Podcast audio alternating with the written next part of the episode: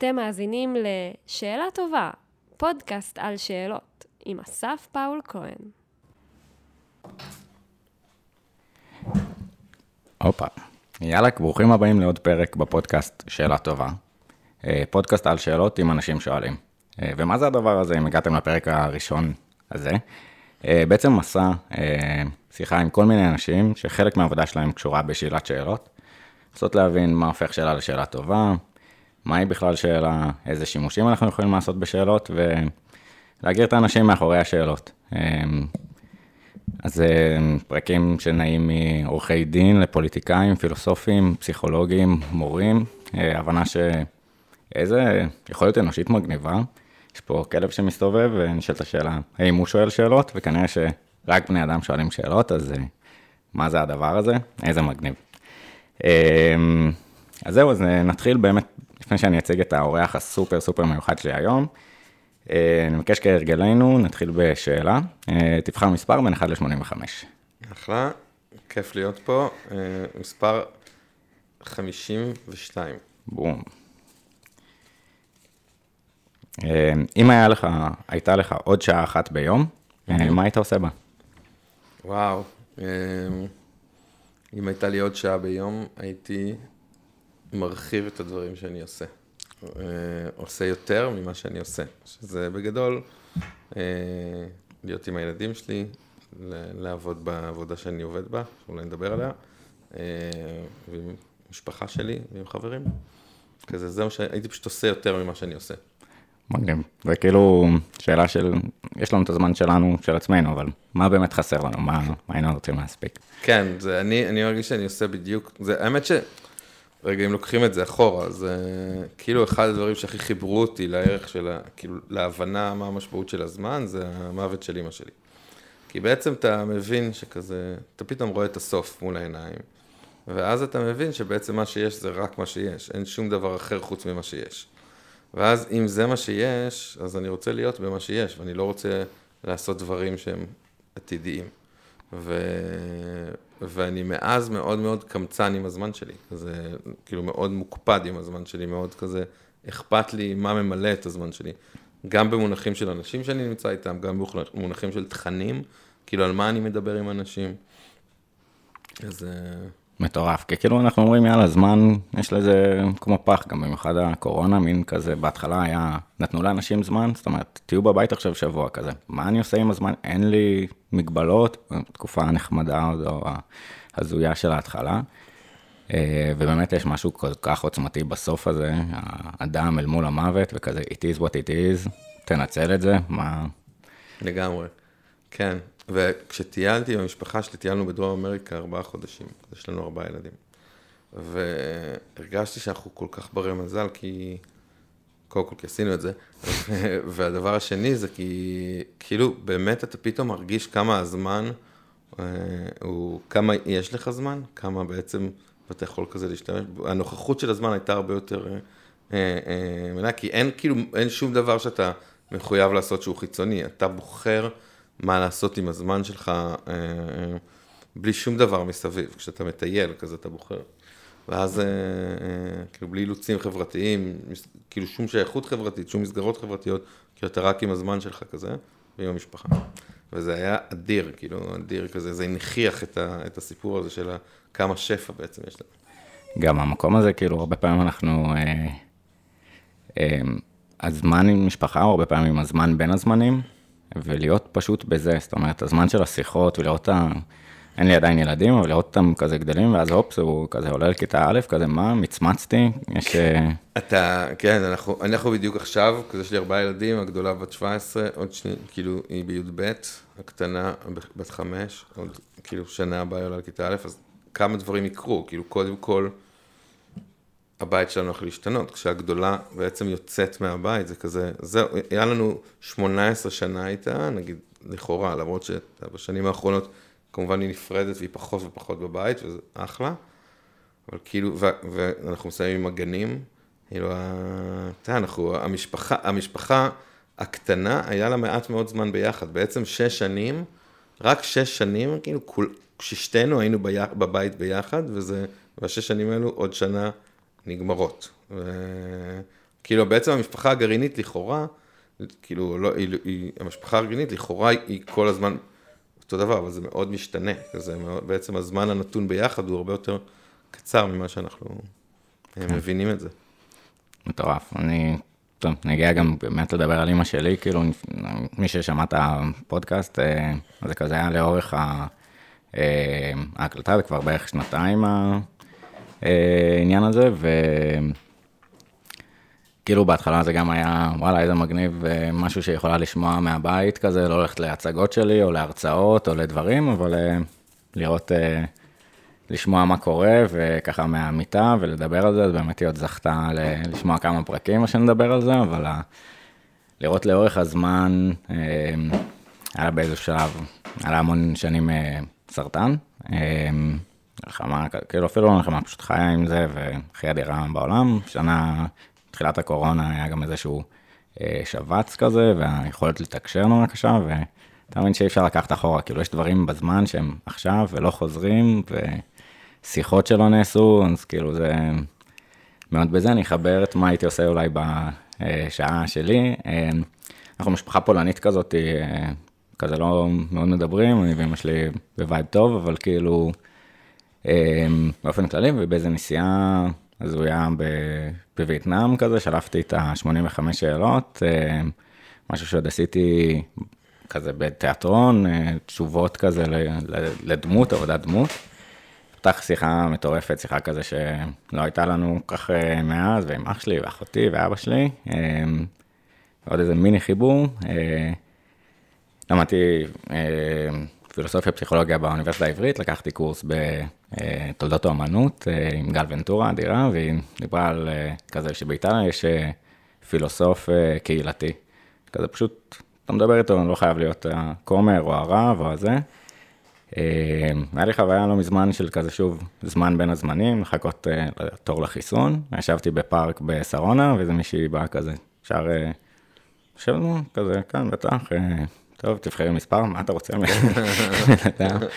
אה, והיכולת להקשיב, כאילו, לתת למישהו נראות ולשיחה ולפגוש כאילו את הבן אדם האחר, אז הייתי יושב בכיכר העיר, אה, סוקרטסי כזה, תבחר מספר, ושנייה, היכרות אפילו, יש משהו בזה שאתה מדבר עם מישהו שאתה לא מכיר, אפילו אולי לא תפגוש אותו יותר, שהאינטימיות היא עד כדי כך עוד יותר חזקה, אז אה, זה אדיר. שלי. זה אדיר, האמת שאתה כזה מזכיר לי, היה לנו עכשיו, היה ראש השנה עכשיו, אה, היינו כל המשפחה ביחד, כזה שלושה ימים באיזה מקום, והבן שלי בן תשע, אז כזה, יש לנו מנהג כזה של לשאול שאלות, אה, שאלות זהות. כאילו אנחנו שואלים את אותה שאלה וכולם עונים עליה כזה. אז אה, שאלתי את, ה, את, ה, את האחיינים ואת הילדים, כזה מה דבר שהייתם כזה רוצים בשביל עצמכם, אה, שיקרה לכם בשנה הקרובה, לאור. והבן שלי בן התשע אמר, הייתי רוצה ש, שסבתא תחזור, אימא שלי שנפטרה, אבל שרוני, שזה הבת זוג של אבא שלי, עדיין תישאר פה. אה, וזה היה כזה חזק, כאילו, הרגישות שלו גם, כאילו, גם לעצמו, וגם כזה למי שמסביב. זה היה אדיר. מטורף. זה אה? דברים שאתה יכול להגיע אליהם רק בשאלות כאלו, שכאילו, ברגע שאתה... ברגע שאתה מכניס אנשים לסט של חוקים כזה, שאתה אומר להם, עכשיו כולם שואלים שאלה, את אותה שאלה, כולם עונים על אותה שאלה, אז כאילו אנשים מרשים לעצמם הרבה יותר להיפתח, כי זה נותן את הביטחון שכולם יענו על אותה שאלה. אה, כי אנחנו מאוד טובים ב...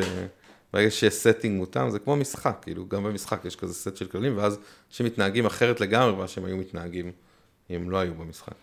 כן, איזשהו מעקה קטן, כאילו, וגם באמת שאלה פתוחה, כאילו, לכל אחד לעצמו, אין תשובה נכונה או לא נכונה, ממש מתחבר, איזה קסם, מה קורה שם?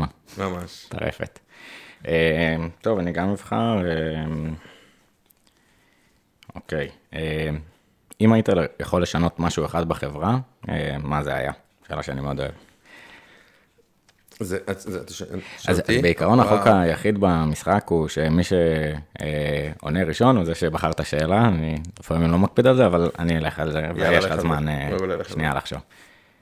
אה, שאלה נורא מעניינת, וגם כאילו לראות את התגובות של אנשים, ובסוף זה יורד לאיזשהו משהו נורא נורא בסיסי, אפקט פסיכולוגי דפוק שיש לנו כבני אדם, של in group, out group, קבוצת הפנים, קבוצת החוץ, אה, במין גזענות כזה. זאת אומרת, התקווה שלי, אני הייתי בטירוף כזה בקור... בקורונה, כאילו, עובר פה משהו על העולם, בוא נבין אותו, מה הלקח הגדול וזה. אמרתי, יותר מזה שיש לנו אויב חיצוני שתוקף את כל בן אדם באשר הוא אדם, כאילו, קצת הומניזם של בני אדם הם בני אדם. אז את זה, כאילו, את ההבנה שהבחור אה, האריתראי וה... לא יודע מה, החבר'ה הסינים והפועלים, כולם בני אדם, אמ, ו... וכזה תחיו. זאת אומרת, ה... יש אה, שיר של. ויסלבה, ויסלבה שמפרובסקה, של, אה, לא זוכר תמיד את המספר גידים ועצמות, אבל כמות עצמות ביד, כמות גידים ביד, יכולה לכתוב את מיינקאמפ או את פועדוב. כאילו, כן. יותר מזה, אנחנו חיים, נמות, בואו נעשה קצת טוב. אז זו התשובה המפוזרת שלי. מדהים. האמת שאני, כזה, זה קצת קל לי, כי כאילו אני, אני יודע מה אני רוצה לשנות, ואני אפילו מנסה לעשות את זה, אפילו עושה את זה במידה מסוימת. כי אני חושב שמה שהייתי רוצה לשנות בעולם, זה בעצם את היכולת של אנשים לשתף יותר את, מה ש... את הקשיים שלהם, כי דרך זה הם בעצם הם יחוו הקלה ושחרור. כאילו הבושה, הפחד, האוטומטיות הזאת של ההתכנסות פנימה כשקורה לך משהו לא טוב, והקושי לדבר על דברים קשים שעוברים עליך, אה, גורמים לנו להישאר בתוך סבל, ובעצם אם יהיה אה, רמת הפתיחות וההבנה בעצם שאתה יכול לשתף אנשים במה שעובר עליך, ושאנשים יבינו מה עובר עליך, אה, תהיה יותר נוכחת, אז, אז זה פשוט יקטין את הסבל בעולם, וזה בעצם מה שאנחנו בונים בסירקלס, בעצם סירקלס זה, זה, זה חברת סטארט-אפ, שמה שהיא עושה זה מחברת אנשים שנמצאים באותו מצב חיים, באותו משבר, נגיד חולות סרטן, אני ראיתי את אימא שלי מדברת איתי ועם חולת, חולות סרטן אחרות, וכאילו השיחות היו אחרות לגמרי, זה הביא לה כל כך הרבה הקלה ושמחה לדבר עם חולות סרטן אחרות. אה, לא שאני הבאתי לסבל, אבל אני לא ידעתי מה עובר עליה, והיא ידעה שאני לא יודע מה עובר עליה. ידעתי שקשה לה, אבל לא ידעתי איך זה נראה. אמ, אז, ולעומת זה שאתה מספר על אימא שלך נגיד, אז אני ישר, יש בינינו חיבור שזר לא יבין אותו. אמ, אז בעצם זה שאנחנו עושים בסירקלס, וזה בעצם מה ש... כאילו, כמו שאני רואה את זה, זה, זה בעצם המהפכה השנייה, אחרי מהפכת אה, התרפיה בעצם, שלקחה אנשים לטפל במה שנגיד בדברים הפנימיים שלהם, אז בעצם המהפכה הבאה צריכה להיות היכולת של אנשים לשתף בקשיים, להתנתק מהבושה, מהקושי, ול, ושזה בעצם, אפשר לדבר על זה מלא, אבל זה קצת הפוך לאיך שהדינמיקה שקורית היום, היום נגיד כל הרשתות החברתיות מעודדות אותך להציג את עצמך. בצורה הרבה יותר חיובית מאיך שאתה מרגיש באמת, mm-hmm. ויש איזה פער שמאוד קשה לנו איתו. ובעצם לאפשר לאנשים לספר על הקשיים, לספר על, ה, על ה, אה, ההתמודדויות שלהם, זה גם יביא הקלה לעצמם וגם יביא הקלה לאחרים. אני מתרגל את זה עכשיו הרבה בעצמי, כזה מספר על דברים, על קשיים שיש לנו. הוצאתי, כתבתי אה, השבוע, כזה שיתפתי אה, על זה שאני והמייסד השותף שלי, דן, שבעצם אנחנו בונים ביחד את החברה, הולכים לטיפול זוגי, כי קשה לנו. כאילו, אנחנו, אנחנו, אנשים שלא עבדו ביחד, התקשורת שלנו, אנחנו לומדים איך לתקשר אחד עם השני. ואנחנו הולכים בעצם לטיפול זוגי בשביל, וזה עושה פלאים, כאילו זה פשוט שינה דרמטית, הקטין את הסבל. אני ממש סבלתי ממקום של סבל למקום של, של שמחה והנאה, כאילו, רק דרך שיפור התקשורת בינינו. ו... ואני חושב שזה כזה מה שאני רוצה בשביל העולם. מטורף. כן. וואו, כאילו, אני חושב שאותי זה נורא נורא מעניין גם תקופה, עניין אותי החיבור בין אמון אה, ופגיעות. והרבה פעמים אנחנו כאילו נותנים אמון במי שחזק, שיכול לספק את ה... אה, וכאילו גיליתי שזה הפוך, שדווקא ברגע שמישהו פגיע מולך, זאת אומרת, נותן לך יכולת לשפוט אותו, אה, לקחת, לנצל לטובתך את המשאבים שהוא נותן לו, אמ, אז נוצר אמון. וה... חד משמעית, אני חושב שבסוף כי זה לא אמיתי, זה פשוט לא אמיתי, פייק, כאילו. כן, אפשר להחזיק את זה הרבה זמן. כאילו, וגם פגיעות, יש בה משהו, המילה הזאת, יש בה משהו... לא, כאילו, לא הייתי רוצה שיקראו לזה ככה, קראו כן. לזה פגיעות, אבל זה לא, זה לא פגיעות באמת, זה היכולת של עצמך לחשוף את עצמך, לשתף, להיות כאילו דווקא... דווקא זה הפוך, כאילו ברגע שאתה משתף דברים, אתה מייצר חוסן לעצמך, כי. נגיד, תחשוב על תהליכים של AA נגיד, אנשים שהם... אה, השיא של התהליך של AA, של אלכוהוליסטים אנונימיים, שבעצם בהתחלה זה להכיר ב, ב, ב, במצב שלך, אחרי זה זה בעצם לשתף אנשים שקרובים אליך במה שפגע, כאילו לאט לאט לקחת אחריות על המצב שלך, וברגע שאתה עומד ומנחה קבוצה כזאת, זה השיא, כאילו שאתה עומד מול כולם ואומר, אני כזה, אני כזה, אני כזה. ולכאורה, זה, זה, זה לכאורה מקום של פגיעות, כמו, ב, כזה. אה, אני עושה עם, ה, עם האצבעות כזה, על, כאילו זה לכאורה פגיעות, אבל למעשה זה עוצמה מטורפת, זה עוצמה מטורפת, היכולת שלך להיות שלם עם מי שאתה, אז, אף, אז את, אתה בעצם הכי לא פגיע, לא משנה מה יגידו לך, אתה יודע מי, אתה מחובר למה שזה, זה כבר כאילו אה, אינהרנטי, יש לך את, ה, את ההכרה, ואז זה לא משנה מי אומר לך מה, כי אתה שלם עם איך שאתה, מי שאתה. אז אתה ממש לא במצב פגיע. אז החברה שלנו קצת תופסת את זה בצורה מעוותת, כאילו, היא אומרת, מי שמשתף על עצמו הוא פגיע, אבל לא, מי שמשתף על עצמו הוא חזק. כן, זה גם כאילו it takes a village, המקום הנורא אינדיבידואלי, ולהיות אה, ספון ב, בעולמך ולשדר החוצה איזה חוזק, אתה נשאר נורא בודד ב, ב, בקשיים. ו... לגמרי. מטורף. טוב, ננסה להבין כאילו מה הקסם הזה באמת בשיתוף, ובמיוחד בקבוצות אה, שעוברים משהו אישי בחיים שלהם שלא מבינים אותם, איפה זה ייחודי ביחס לסתם מפגש של בני אדם ובכלל. אה, אז כל מי שסופר אה, סקרן על השיחה ועם מי בכלל אנחנו אה, מדברים היום, אז יאללה. The original gangster של יזמות חברתית ככה בארץ, באמת before it was cool, לפני שהבינו גם את כל המילים של אימפקט ואחריות תאגידית ומודלים כלכליים. אז ירד אייכלר, בן 46, uh, חי בקיבוץ, אב לארבעה ילדים, מייסד פלטפורמת סרקל שדיברנו עליה.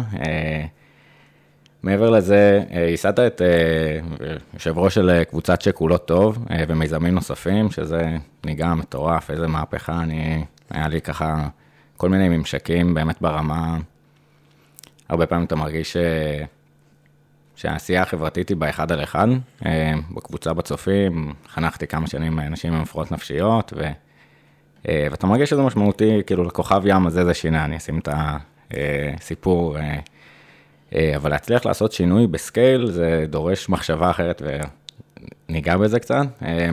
לא רק אני חשבתי שזה מגניב, גם האו"ם, זכית בפרס Zero Project, שנת 2001, לשילוב אנשים עם מוגבלויות בעבודה. בין השאר אה, סיפור חוזר אה, תחת זה, אה, קפה טוב, סומסום, מלא, מלא דברים מגניבים. אני גם באמת נתקלתי פעם ראשונה במודל הזה של עסק חברתי, הבוידם וסיפור חוזר, וכאילו, העיף לי את הסכך, יש את ה... שמונה מידות הצדק של הרמב"ם, שכאילו הכי גרוע זה כזה לתת למישהו אחרי שהוא ביקש ולאט לאט יורד בה. בסוף הכי חזק זה השותפות ולראות את הבן אדם כמי שהוא, שותפות כלכלית וגם ברמה העסקית וגם אה, מגניב. אז, אז על סרקלס אולי אני פחות אדבר ו, ואתה תגיד, אה, ומעבר לזה, אה, ריכזת שבט בצופים, הלאה. לגמרי, כבוד. זה, שם הכל התחיל. שבט ראש העין, אה, האמת שזה שבט אדיר, וכמה מחבריי הטובים היום הם כזה היו חניכים שלי אז, המרכזים הצעירים. אה, התחבר קצת, האמת, ל... קטעתי אותך ב... לא. סבבה. זה מתחבר קצת כאילו, לדברים שדיברנו לפני שנפתח המיקרופון. אבל כאילו בסוף בשבילי כזה זה הכל אותו דבר, זו קבוצה של אנשים שמתחברת ברמה הכי רגשית כזה ואכפתית, מכוונת לאיזושהי מטרה שהיא מעבר לעצמה, אה, ועושה ויודעת לעשות execution טוב, כאילו יודעת להוציא לפועל מצוין את מה שהיא רוצה לעשות. וככה זה שבט צופים, זה, זה פסיכי שבט צופים, זה לא נורמלי, כאילו הדברים שעושים שם בני נוער, כאילו מרימים הפקות שהם, אה, אתה יודע, רוב המבוגרים לא עושים אותם בחיים שלהם, ובני נוער מרימים דברים שהם אה, באמת משנים חיים של אנשים, כן. ממש, כאילו חוויות מטורפות. אה, ובאמת חבר... ואז כאילו מכל מעגל כזה, מכל הרפתקה כזאת שעשיתי, יש לי ממש חברים טובים, אז נגיד מה, מהצופים, חברים טובים שלי הם... הם המרכזים הצעירים של ה... כשאני הייתי מרכז בוגר והם היו מרכזים צעירים, עד היום אנחנו חברים כזה סופר טובים.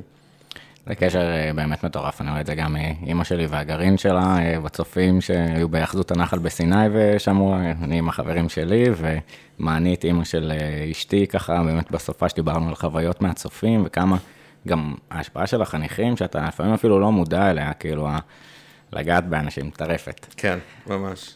אז אז איך כאילו, אוקיי, נגיע לדבר על סרקלס, נגיע לדבר על uh, שכולו טוב, אבל uh, אולי נתחיל באמת לפני, כאילו, השתחררת מהצבא, מה השאלות שאתה שואל את עצמך, איך התגלגלת ל...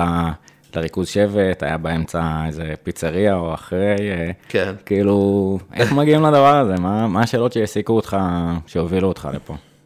האמת שזה מגניב, כי בעצם מי ששאלה את השאלה הראשונה, אה, זו מיכל, הבת זוג שלי, אה, שטיילנו, בהודו ביחד, כזה עם עוד חברים, אחרי הצבא, ואני כזה לא, האמת שלא שאלתי את עצמי שאלות, גם כאילו לאורך כל ה...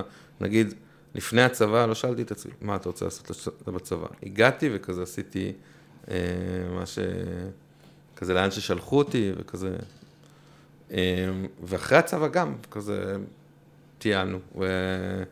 וגם, אפילו לא, אתה לא שאלתי שום שאלה לגבי לאן עושים, נגיד, לא התלבטתי אם לדרום אמריקה, למזרח הרחוק, כזה, יש את ה... כאילו פשוט נסעתי כזה ל... אה, בלי לדעת, כזה, מה, מה, מה זה, מה זה. ואז איזה ערב ישבנו בהודו, בצפון כזה, ו- ומיכל שאלה מישהי, אני לא, לא הייתי לידה, דיברתי עם מישהו אחר, אבל כאילו שאלה אותה, סיפרה לה מה היא עושה, ואז מיכל אמרה לי, לך תדבר איתה ותשאל אותה מה היא עושה. תשמע ממנה, פשוט תשאל אותה על הדברים שהיא עושה. באמת התחלתי, פגשתי אישה בשם דנה, וכזה, היא סיפרה לי מה היא עושה, והיא למדה קרימינולוגיה אה, בבר אילן. שאלתי אותה מה זה קרימינולוגיה, כי לא ידעתי מה זה קרימינולוגיה. ושאלתי אותה מה זה, אה, והיא עבדה עם נוער, אה, נוער בחסות הנוער, נוער בסיכון. ושאלתי אותה מה זה. עשרה חודשים, פסט פורד עשרה חודשים אחר כך, אני בישראל, לומד קרימינולוגיה ו, ו, ועובד עם, עם נערות בסיכון. כאילו ממש כזה, הפכתי להיות דנה. אה, וזה בא מה, כזה מאותו ערב ששאלתי אותה את השאלות האלו, כזה של, ממש נפתח לי עולם שלם. אז זה כזה, במידה מסוימת זה התחיל שם, מהשיחה של מיכל עם דנה, ואחרי זה מהשיחה שלי, ומהכזה, השאלות שעלו שם. אה, כן, זה, ו, ו, וזה מצחיק, כי כאילו באמת אחרי זה כזה, נגיד, לצופים הגעתי גם, כי שמעתי איזה מישהו מדבר בטלפון, בבר, למדתי בבר אילן קרימינולוגיה, ואז כזה, יש בבר אילן אתה צריך לעשות גם שיעורי ספורט כחלק מהתואר שלך. Okay. אוקיי. גם יהדות, שמונה נקודות, כן, וגם ספורט. יהדות עשיתי, ספורט לא, ויתרו לנו. וכאילו, שמעתי מישהו מדבר ב... אה, במלתחות, וזה היה נשמע לי שיחה מאוד מעניינת, שהוא מאוד אחראי על איזה משהו וזה. כאילו, נשמע לי מאוד אחראי כזה, מה שהוא עושה. אמרתי לו, במה אתה עובד? כזה, תספר לי קצת על העבודה שלך וזה. הסתבר שהוא מרכז שבט בצופים. אמרתי לו, יו, נשמע לי אחלה, אני גם רוצה. וכאילו, הגעתי, לה, כזה, הרמתי טלפון להנהגה, אמרתי להם, אני רוצה לזה. וככה הגעתי, כאילו, לרכז שבט צופים. אז, אז כאילו, העולם החברתי, יש כאילו, אתה יודע, אנשים שמגיל צעיר אומרים, אני רוצה להיות אה, אדריכל, ואבא שלהם, אמא שלהם, אני רוצה להיות אחות, וזה עולם תוכן שככה מוסללים עליו, אז, אז יש איזה משהו, גם הצופים לפני, והעניין הזה שאולי הוביל אותך אה, קצת למקום הזה, גם. אתה יודע, שיחות אותנטיות של באמת להתעניין בבן אדם השני ולשאול איזה מגניב, איזה שינויים קטנים בחיים, כאילו, אז מה באמת את עושה, ולשאול, רגע, מה זה אומר לא להנהן כזה, אה, מגניב, קרימינולוגיה, כן, אני יודע, גם אה, מישהו ש... סתום, שנייה, אתה לא יודע, תשאל, כן. איזה מגניב. אמ, והלידה באמת של, כאילו, השפעה יותר בסקייל של כולו טוב, איפה, איפה זה התחיל, מאיפה זה נבט הפרויקט המטורף הזה? כן, הלוואי והייתי יכול להגיד שכזה, כן, תכננתי וכזה, אתה יודע, זה מה שרציתי וחשבתי. זה כאילו, זה ממש אה, לא היה ככה. זה היה, זה התחיל מזה שעבדתי עם אנשים עם צרכים מיוחדים. כאילו, מה שקרה זה שעבדתי בצופים, ואז עבדתי עם נוער בסיכון, ואז עבדתי עם אנשים עם צרכים מיוחדים, וכן, זה כאילו, יש שם, היה שם את העניין הזה, כזה, זה עניין אותי להיות מעורב בחיים של אנשים, וכזה להשפיע, אני עכשיו יודע לקרוא לזה כזה על תחתית הפירמידה, וכזה, אני, אני יודע לקרוא לזה, היום אני יודע יותר להמשיג, ואני יודע לייצר לזה אה, אה, כזה איזושהי... אה, אידיאולוגיה מכובדת, ונדבר על שיקולו טוב, אז אני יודע להגיד לך בדיוק מה שבור בעולם, ומה אנחנו מתקנים, וזה יישמע לך מאוד מאוד סדור, זה באמת מאוד סדור עכשיו, זה לא נשמע, זה באמת מאוד סדור. אבל, אה, אבל זה, לא, זה, זה אף פעם לא היה ככה, כאילו זה, וגם,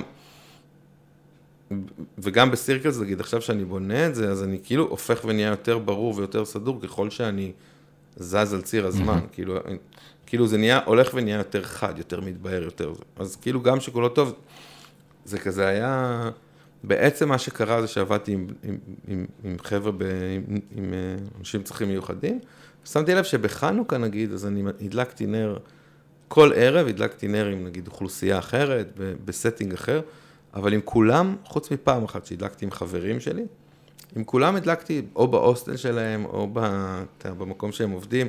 עם חברים שלי, אז זה היה כאילו, יצאנו לבלות, זה היה... והצלחתי לראות כזה שיש פה משהו שבור בעצם, שאתה מצד אחד מדברים על שילוב בקהילה של אנשים עם מוגבלות, ומצד שני, אתה רואה שכל המסגרות הן מאוד סגרגטיביות, וכאילו האנשים הם בעצם נמצאים עם עצמם, כאילו זה תמיד אותם אנשים. ואז אמרתי, אוקיי, אז, אז, אז אולי נעשה משהו, נעשה מסיבה פשוט, וזה התחיל פשוט ממסיבה שעשינו לאנשים עם, אה, עם מוגבלות בתל אביב, שכרתי מועדון, וזה היה סילבסטר, אה, כזה, אתה יודע, ואתה יודע, הסתובבתי וחילקתי הזמנות לאנשים, וככה זה בעצם התחיל, זו הייתה מסיבה סופר מוצלחת, ממש, כאילו זה היה, זה היה מאוד קשה לשכנע גם את האנשים עצמם וגם את המטפלות וגם, היה מאוד מורכב לשכנע את האנשים שזה הדבר, כאילו, לאפשר לאנשים עם מוגבלות לצאת מהמסגרות דיור שלהם, זה היה לא נשמע סביר באותה תקופה. אה, וכאילו כיתתתי רגליים והייתי מגיע ארבע, חמש פעמים לכל מקום דיור בשביל לשכנע את האנשים שאפשר שהם יבואו למסיבה. אבל זה היה מאוד, סופר מוצלח, כאילו הגיעו 200 איש מתוך נגיד 500 פוטנציאל, וכאילו היה שם אחת המסיבות הכי טובות שהייתי בהן בחיים שלי, וכאילו הרגשתי, זה לא רק שהם שמחים מעצם המסיבה, היה שם שחרור, כאילו, שחרור, השתח... אנשים השתחררו, מה... ואז עשינו עוד אחת ועוד אחת, וכאילו זה התחיל. וזה כזה, אני, אפשר לגעת בכל האבולוציה, היום אני יודע גם קצת יותר למפות אותה טוב, אבל אתה יודע, דבר הוביל לדבר, זה היה כן. מאוד, כאילו, היה מסירות נפש, כאילו, באמת זה היה מסירות כזה ל... אני באמת רציתי שזה יצליח, ממש, זה, זה, וזה, והיה אינטואיציה, אה, ו, ו, ובעיקר עבודה עם אנשים סופר מוצלחים, כאילו, לדעת, כאילו, ל, לשתף ו, ו, ולגייס אנשים שהם מאוד מתאימים למה ש... שצריך לעשות. היום אנחנו ארגון שיקום הכי טוב בארץ, by far, כאילו. כן. אנחנו נותנים שירות שיקום שהוא באמת, לומדים אותו בגרמניה ובאנגליה ובספרד. כשהצטרפה אלינו הגר, שהיא המנהלת שיקום של שיקולות טוב, והייתה אשת מקצוע שנייה שהצטרפה בעצם, אבל הראשונה שבפועל עשתה שיקום.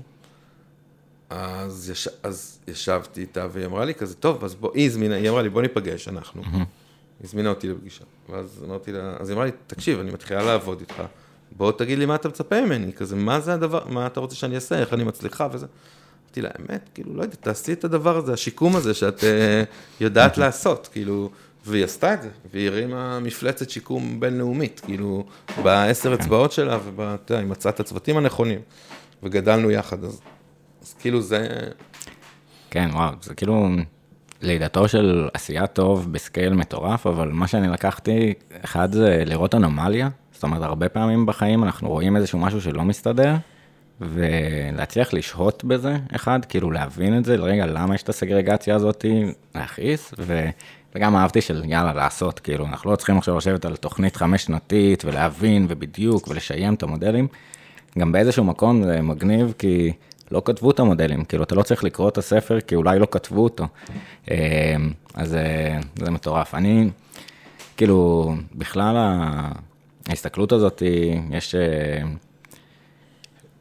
שאלות שמדי פעם אתה מתעכב עליהן. לפעמים באוניברסיטה, לפעמים אה, שאתה מתיישב ושוהה בשאלה, והיה לי, זכיתי לקחת קורס עם פרופסור מאיר בוזגלו, פילוסופיה באוניברסיטה העברית, וזה היה... קורס על אה, לוגיקה של הרחבות, ומאוד אה, ככה לקחת את מושג ההונאה העצמית. אז הונאה אנחנו יודעים, זה כשמישהו גורם ל... אה, X גורם ל-Y לחשוב ש-A בזמן ש-B. אבל איך אתה עושה את זה על עצמך, ומה זה בעצם ההרחבה הזאתי? ופירקנו המון דברים, ואני לקחתי את המושג של בריאות נפשית, או חולי נפשי, והכלה של המודל הרפואי, או הבריאות, וסטייה ממנו, סטייה מהנורמה, אה, לעולם הנפשי, ואתה רואה כאילו באמת את האבולוציה של ההבנה של מה זה הדבר הזה, שהוא באמת כל כך משתנה, אה, בריאות נפשית או חולי נפשי, איך אנחנו בכלל מגדירים אותו ממודל של אה, משהו אלוהי כזה, מחלה של אפילפסיה ונושאי האמת, כליאה והרחקה, שזה בעצם מה שקרה הרבה בארץ, גם איתנים שעכשיו נשרף, היו שני מוסדות שיצאו מחוץ לירושלים, אחד זה עין כרם ואחד זה איתנים, ו... ואז חזרה לאיזשהו מודל מדיקליזציה של התחום הזה, ו... ועכשיו חזרה לשילוב בקהילה. והאנרגיות, כאילו, שאתה רואה, טוב, עם החבר'ה שעבדתי איתם, של באמת, נורמ, כאילו, לתת להם את הנורמליות הזאת, את ה... גם לקהילה וגם למשתקמים או למתמודדים, זה מטורף. אז... כן, האמת שזה, פוקו תיאר את זה בדיוק את התהליכים שאתה מדבר עליהם בצורה, דרך מקום, מרחב של כוח כזה. בעצם החברה מאמצת לעצמה מודלים של כוח אל מול אנשים, כאילו בעצם דרך הידע, ברגע שאתה מקטלג אנשים בצורה מסוימת, אתה מייצר מבנה של כוח, כי כאילו, הם, אתה יודע, לשני כיוונים, זה יכול להיות לתת להם כוח וזה יכול להיות לקחת מהם כוח. כשמתמודדים זה ברור שלקחת מהם כוח. אה, וכאילו כל ה... בעצם כל הפתרונות האלו שתיארת לאורך ההיסטוריה, הרי בהתחלה היו מרחיקים אותם, היה את ספינות השוטים, היו לוקחים אנשים, אתה יודע איפה ששמים אותם על ספינות ופשוט מוציאים אותם לים כדי של... לי יצא להיות בסרי לנקה, ב... כאילו זה עניין אותי, זה היה, טיילתי עם מיכל, אבל אתה יודע, כזה מצאתי, חיפשתי בית, מה שהם קוראים בית משוגעים, אתה יודע, אתה נוסע שעה בתוך היער, שעה, כאילו, אתה מגיע לכלובי אה, ברזל ענקיים שכלואים בהם אנשים, וזה מה שהם עושים שם, ל, ל, כאילו ככה החברה מתמודדת עם המתמודדים שם. אה, וזה הכל באמת מבנה, כאילו זה בהכל מבנה כוח, שהם, המתמודדים זה רק דוגמה אחת לעוד כל מיני אה, אה, שימוש בידע בשביל לבנות, אה, מבנה, לייצר בעצם כוח. גם רפואה, דרך אגב, כאילו זה בסוף, זה הרבה דברים אחרים, אבל זה גם מבנה של כוח. בעצם שאתה יושב מול רופאה, או רופא, ואתה מחכה לגזר הדין שלהם, למה שהם יגידו שהמצב שלך. יש להם מלא כוח עליך. עכשיו, זה לא אומר שהעניין פה הוא לא ל...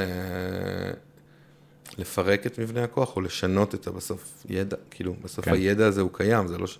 בסוף המטרה זה להיות מודעים למבנה כוח האלו ולדעת איך אתה מתווך את הכוח הזה בצורה שהיא הרבה יותר אה, הגיונית, נעימה, מאוזנת לכולם. אה, לדוגמה, אני אתן דוגמה, ביקרנו איך אנחנו עושים את זה בשיקולו טוב בעצם. הרי גם אנחנו בעצם ארגון שנותן שירות למתמודדי נפש. Mm-hmm. ויש לנו המון כוח ביד, המון, כאילו בסוף אתה חורץ גורלות, אם אתה תבוא לבן אדם בבוקר ותגיד לו, אתה בחיים לא תשתלב בשוק העבודה, בגדול סגרת את הסיפור של הבן אדם הזה, וכנראה שהוא באמת כזה יאמין לך, וכי יש לך מלא כוח, אתה זה שנותן לו שירות שיקום, אז כאילו, קודם כל ההבנה הזאת שיש לנו מלא מלא כוח ביד, וכל מילה שלנו היא, היא, מאוד משמעותית. והדבר השני, זה אתה צריך לייצר כל מיני פלטפורמות שמייצרות להם כוח. אז הדוגמה שרציתי לתת זה, אה, בעצם יש לנו פרויקט שנקרא משפרי שירות, או כזה, לא יודע אם פרויקט זו המילה הנכונה, אבל כאילו מעין יחידה כזאת שנקראת משפרי שירות, שזה בעצם אנשים עם ידע מניסיון, זאת אומרת שבעצמם מתמודדי נפש, והם בעצם עוברים איזושהי הכשרה, ואחרי ההכשרה הזאת הם בעצם משתתפים בכל מיני פעילויות בתוך הארגון, כמו ישיבות, כמו רעיונות עבודה וכולי, והם בעצם שותפים לקבלת ההחלטות. אז לדוגמה, אם אתה רוצה להתקבל לעבוד בשיקולו טוב, אתה תעבור ראיון על ידי מתמודד נפש, או שאתה תעבור או שאתה לא תעבור, כי הוא חלק מקבלת ההחלטות. והם, אה, ואותו דבר בישיבות, ההחלטות יעברו או לא יעברו, אבל הם ישבו שם, כבר אי אפשר, לא מדברים יותר על האנשים ההם. אין האנשים האלה, הוא יושב פה בחדר לידך, אתה כבר לא יכול לדבר על האנשים ההם. ואז שברת קצת, או בנית את זה אחרת, את, ה, את המבנה כוח בעצם. כי, כי זהו, הבן אדם הזה יש לו גם כוח, הוא יושב פה בחדר, הוא יכול להחליט אם אתה תתקבל לעבודה או לא, והוא יכול להחליט אם, אם מקדמים את הנושא הזה או לא מקדמים את הנושא הזה. ובעצם דרך זה אתה, אתה משבש, הטרמינולוגיה נגיד, עברנו, במקום מתמודדי, אין אצלנו מתמודדי נפש, יש אצלנו נותני שירות ומקבלי שירות, זה המושג. זה, זה מה שאנחנו, אנחנו, יש כאלו שנותנים שירות ויש כאלו שמקבלים שירות, ודרך שינוי הטרמינולוגיה אתה משנה מציאות בעצם. מטורף. כאילו, גם היכולת אה, בכללי להנכיח במרחב הציבורי ובמרחב העסקי אולי, או במרחב של קבלת החלטות. זאת אומרת, זה גם לא איזה, באמת, כמו שאמרת, קבוצה חיצונית, זה מישהו עם פרצוף ושם וסיפור שאתה מכיר. הרבה פעמים יש, אה, קצת אמרתי על ה-in-group, out-group אפקט, אז יש אה, out-group homogeneous אפקט. זאת אומרת, כל הסינים נראים אותו דבר. כן. לנו, לא לסינים. כאילו, הסינים יודעים יפה מאוד להבדיל ביניהם. אה, וגם פינגווינים בין, בינם לבין עצמם, והעניין הוא שאין לך מספיק או אה, מגעים, היכרות עם אנשים מה, מהקהילה הזאת, מהקבוצה הזאת, אה, וגם אולי אין לך מספיק סיבות אה, לקודד את העניין הזה, כי אתה תפגוש אותו בעתיד, זאת אומרת, זה מאוד מאוד אבולוציוני, אוקיי, מהשבט ההוא אני צריך לדעת מה הוא ואיך לתקוף, אבל אם הוא מהשבט הזה, אז בסדר. ובתוך הקבוצה יש הרבה יותר דינמיקות, אז בכלל המקום הזה של מפגש בלתי אמצעי, או מפגש עוד יותר עם לבוא לקנות ספר, לבוא לקנות uh, חולצה, לשתות, קפ, uh, לשתות קפה, מטורף. אז אני אשאל אולי, כאילו, אתה אומר באמת אנשים, וזה פשוט, יאללה, מקבצים אנשים טובים, גם לא מגדירים להם בדיוק מהי הצלחה, הם ביחד, uh, מה, מה הקסם, כאילו, בזה, איך מייצרים קבוצה כזאת טובה, כאילו, זה כמה פרויקטים מטורפים, אבל מעט ניגע בסרקלס, כן? קודם כל, אני חושב שאיך עושים את זה, קודם כל טועים, זה דבר ראשון. כי כאילו, אני כזה קצת מקשיב לעצמי וקצת לנו, אבל בסוף, אתה יודע, רוב הזמן, כאילו, אנחנו, אנחנו לא מצליחים. רוב הזמן, כאילו, ה... לא מצליחים להשיג את מה שאנחנו רוצים, אנחנו מייצרים התקדמות, אבל בסופו של דבר, אה, נגיד, כשגייסתי כסף לסירקלס, אז יצא לי לדבר עם אנשים שגייסו, ואז היה נראה לי כזה, וואו, ועכשיו, אנחנו גייסנו כסף, ואני מדבר עם אנשים שעוד לא גייסו, ואני מבין, צריך להבין כמה זה נשמע רחוק. פתאום הסיפור שלי נשמע כזה, כן, דיברתי עם ההוא, עשיתי את הזה, הצגתי את זה, לא, זה לא עובד ככה, זה כאילו קצת הרבה יותר, זה, זה, לא, הרבה יותר מורכב מזה. אה, ת, כאילו בשיקולות טוב נגיד היה, יש לנו כל הזמן ביקורים של ארגוני שיקום מהעולם, שבאים בעצם ללמוד מה אנחנו עושים. ואנחנו תמיד אומרים, יש לנו שקף כזה עם מלא מלא מלא לוגויים, פשוט של דברים שעשינו ונכשלנו בהם. וכאילו, וזה שקף מפוצץ, כאילו, מלא מלא דברים. אנחנו אומרים להם, אם הייתם באים ליותר זמן, אז אני יכולים לשתף את הכישלונות, בגלל שאתם כזה באים למעט זמן, אז אנחנו יכולים לשתף אתכם יותר בהצלחות, ורק תדעו ש... אז אני חושב שזה, כאילו, יש פה משהו יותר עמוק במה שאני אומר, כאילו, זה, זה, העניין הוא שכאילו, איך עושים את זה? עושים, עושים וטועים ונכשלים, ו, ועושים וטועים ונכשלים, וכל פעם אתה צריך לזקק את מה כן עבד לך, ומה כן כזה עשה את ההבדל, ו, ו, ולייצר התקדמות. אז זה, אני חושב שזה... דבר אחד שהוא מאוד מאוד משמעותי, כאילו ההבנה הזאת שנתחבר רגע למסר של סיר, כאילו המורכבות הזאת שלא כזה, אתה, לא, לא הכל מצליח, כאילו, זה לא, לא הכל מצליח, אבל זה גם לא העניין של, העניין הוא בכלל לא להצליח, כאילו העניין הוא לעשות ולחוות וללמוד ול, ולהתקדם, זה העניין, כאילו לא להצליח. ההצלחה היא by-product של העשייה הזאת ולא הפוך. כי אם זה יהיה הפוך, אז, אז פשוט זה, אי אפשר להגיע להצלחה, כי תמיד גם יש עוד, ותמיד כזה אתה... אז, אז, אז אני חושב שזה דבר אחד, כאילו ההבנה של שיש דרך, הדרך היא מורכבת מכל מיני דברים, ואתה פשוט צריך לצעוד בדרך הזאת. אני חושב שהדבר השני שהוא סופר קריטי זה היכולת, אני כזה מסובב את זה ל- ל- ל- לשאול שאלות, אבל זה בעצם להביא אנשים שיודעים לענות על השאלות האלו. כאילו להביא צוות שאתה אבל, אתה מתמסר לזה שאתה שואל אותם שאלות ולא אומר להם דברים. Mm-hmm. כאילו התפקיד שלי בעיניי ב... ב אה, במסע הזה בשוקולד טוב ובסירקס ובכלל, זה כאילו ל... דרך זה שאני שואל אנשים שאלות, ל... רגע, לעזור להם לחפש את הרציונליזציה ואת הכוונות ואת, ואת המחשבות שלהם, כאילו להבין טוב. איפה הם בתוך הסיפור הזה, כי כאילו, לעולם אני לא אגר, כאילו שיהיה המנהלת שיקום, אני כנראה לעולם, בטוח, לעולם אני לא אהיה איש שיקום ברמה שלה, אני לא אתקרב כאילו בכלל אה, לדגדג את ה... כי... והדבר היחיד שאני יכול לעשות כזה בשביל לתרום למסע שלה וזה, זה רגע להגדיר בגדול לאן רוצים להגיע, ובעיקר לשאול אותה איך מה שהיא עושה מקדם אותנו לקראת האזור הזה. אה, אז... כן, לא, אה, כאילו מהנקודה שלי, זה, גם זה מתחבר קצת למה שדיברנו בהתחלה, התייחסות לכישלונות והצלחות. המקום הזה של הפגיעות, כאילו יש אה, משהו בכישלון או בחוסר הצלחה שיכול להיות מאוד משתק, אה, ו- ולהתכנס בתוכו ולהתבייש בו, אה, אבל אם יש לך איזשהו ביטחון פסיכולוגי או עמוד שדרה עצמי, אז אתה יכול להסתכל על זה כהזדמנויות למידה. ומהצלחה אנחנו כמעט לא, כאילו יכולים ללמוד וחקר מוקיר ולהבין למה זה הצליח, אבל הדלתא הזאת בין מה שרצינו לעשות למה שקרה בפועל, והכוונון מחדש, הוא, הוא קורה בכישלונות, והיכולת באמת לדבר על זה ולהיות גם owning it, כאילו, פה טעינו, אה, וזה בסדר, זה לא ממוטט אותנו, אנחנו עדיין מי שאנחנו, אנחנו עדיין במקום הזה, כן. כן, זה קצת, אני מודה, אני מסכים איתך לגמרי, ואני מתחבר לזה, אני חושב שזה עדיין שיח פריבילגי אה, שלנו, במובן הזה ש... כי אתה יודע, שכולו טוב זה ארגון מצליח, אז מאוד קל לי אה, לנופף בכישלונות, כי כאילו יש, ברקע יש כן. את ההצלחה, ואז אתה אומר, טוב, כאילו, זה... אבל uh, בסוף כשאתה נמצא בכישלון, כאילו כשאתה נמצא בחוויה הזאת של האי הצלחה ושל מה שהמציאות קורית אחרת בעצם ממה שאתה רוצה, כי כישלון זה פרשנות שלנו של המציאות, אבל כי אתה רצית שיקרה משהו וזה קורה אחרת, או לא במהירות, או whatever. זה רגשות מאוד קשים, כאילו אני חושב שהדבר, ו, ו, ודרך אגב, כאילו גם כזה, לי באופן אישי, כאילו זה, עכשיו מאוד, אנחנו פה מדברים הכל נינוח ורגוע, אבל כאילו בסוף, ב, נגיד, ב, כשב, אני עכשיו מאוד בתוך Circles וכזה מאוד מזוהה עם זה, אז בסוף אני מאוד, זה מאוד אישי, כאילו בסוף ה, מאוד קשה לייצר, כשאתה כן. בריל טיים, זה מאוד קשה לייצר את הניתוק הזה בין מה שקורה לעצמך והרגשה, אתה לא יכול, ממש. כאילו מאוד קשה להיות הפי הפי כשדברים לא, פשוט לא קורים כמו שאתה רוצה. אמ, ו- ואני חושב שהדרך היחידה שעבדה לי תמיד, זה זה פשוט לדבר על זה, כאילו, וזה מאוד קשה, כאילו, אני... אבל כאילו כשאתה מדבר על זה, אז אה, שאתה, אתה נותן, אתה, א', אתה מנכיח את זה, אבל אתה גם קצת מוריד מעצמך, כי אתה קצת שם אצל אחרים, ויש כאלו שקצת מחזיקים את זה, ויש כאלו ש, שעודפים את זה חזרה אליך, אז אתה צריך למצוא את האלו שעוזרים לך לה, להחזיק את זה. אבל, אה, אבל זה. בגלל זה, זה כזה, בגלל זה, זה, זה הסיפור של סירקס, כזה לדבר על זה, כי כאילו, אתה יודע, אנשים ש... לא יודע מה, יש להם ילד על הרצף האוטיסטי, המון פעמים שואלים את עצמם, רגע, איך לי יש, למה, מה אני עשיתי לא בסדר שיש לי ילד כזה? כאילו, למה...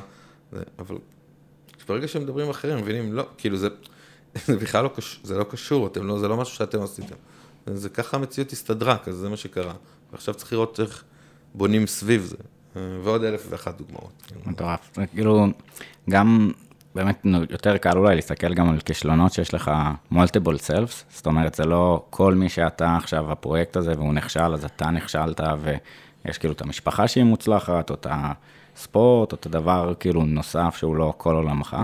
ובאמת היכולת לדבר על זה, זה גם באיזשהו מקום להוציא את זה מעצמך ולהסתכל ולהתבונן על זה, או עם עוד אנשים או מבחוץ, אבל באמת להוציא את הבושה הזאת מהבטן, ו... הדבר השני שאמרת לה, לשאול את השאלות, אה, אז יש אה, מודל אה, של מנהיגות של באס ואבוליו, של מנהיגות טרנספורמטיבית, ובאמת אחד מהארבע eyes כזה, זה היכולת לשאול שאלות ולאתגר את האנשים. אז אז אתה אומר, אני לא בא תמיד עם התשובות, אבל איך באים עם השאלות? זאת אומרת, מה, אם אתה מסתכל לאחור ואתה אומר, אלה שאלות טובות ששאלתי, מה אפיין אותם או מה, מה הם ייצרו. כן. אני תמיד מופתע מה... מזה שזה לא כזה common knowledge, כאילו, כי זה כל כך, זה כזה, ברגע שאתה הולך בדרך הזאת, אז אתה, זה, זה, אתה לא, כאילו, מאוד קשה ללכת אחורה, כאילו, ל... אז תמיד זה מפתיע אותי לראות אנשים שחושבים שמצפים מהם, מנהלים שמת, או מנהלות שמצפים מהן, שלהם יהיו את הפתרונות. זה כאילו, זה קצת ישן במובן הזה, אה, וזה מפתיע אותי לא ממקום אה, מתנשא, זה מפתיע אותי ממקום של כזה, חשבתי שהידע הזה הוא הרבה יותר נגיש בעולם, והוא כאילו מסתבר שלא, זה מפתיע אותי שזה כזה לא, נג, לא מספיק נגיש. אז, אז מה זה אומר? כאילו, מה זה ה-self-evident truth הזה של כאילו, זה טוב לעשות ככה ואנשים עדיין פועלים בדרך הישנה? מה הדרך החדשה הזאתי? אני חושב שזה בדיוק נובע, את שואלת מה הדרך החדשה או לא- ממה זה נובע? ממה שזה נובע, אני חושב שזה פשוט נגישות ל... ל... פשוט לא התנס... אף אחד לא... כאילו, אתה לא יודע מה שאתה לא יודע, כזה. Mm-hmm. וברגע שאנשים נחשפים לזה וחווים את זה, אז כאילו... אני חושב שזה פשוט... זה... המגמה היא ברורה, כאילו, מגמת ה... ש... אה, צורת הניהול ותפיסות הניהול, המגמה שלהם היא מאוד ברורה. כן. היא בהלימה ישירה לכל המגמה של האינדיבידואליזם העולמי כזה, וה... לא משנה, טובת העובד וכולי, שיש בה אספקטים מעולים ויש בה אספקטים פחות או יותר מורכבים. אה, אז אני, אני חושב שבסוף זה, יש פה איזה מעגל שאנחנו נמצאים בו, זה מתחבר לאינדיבידואליזם כזה. אני חושב שמה שקורה עכשיו בעצם זה שמרוב שאנחנו בתור בני אדם, כאילו אנחנו, הפרט, כאילו בתור, רגע, בראי ההיסטוריה, אנחנו בשיא, בפיק של כמה הפרט הוא משמעותי. בזכויות האדם וב...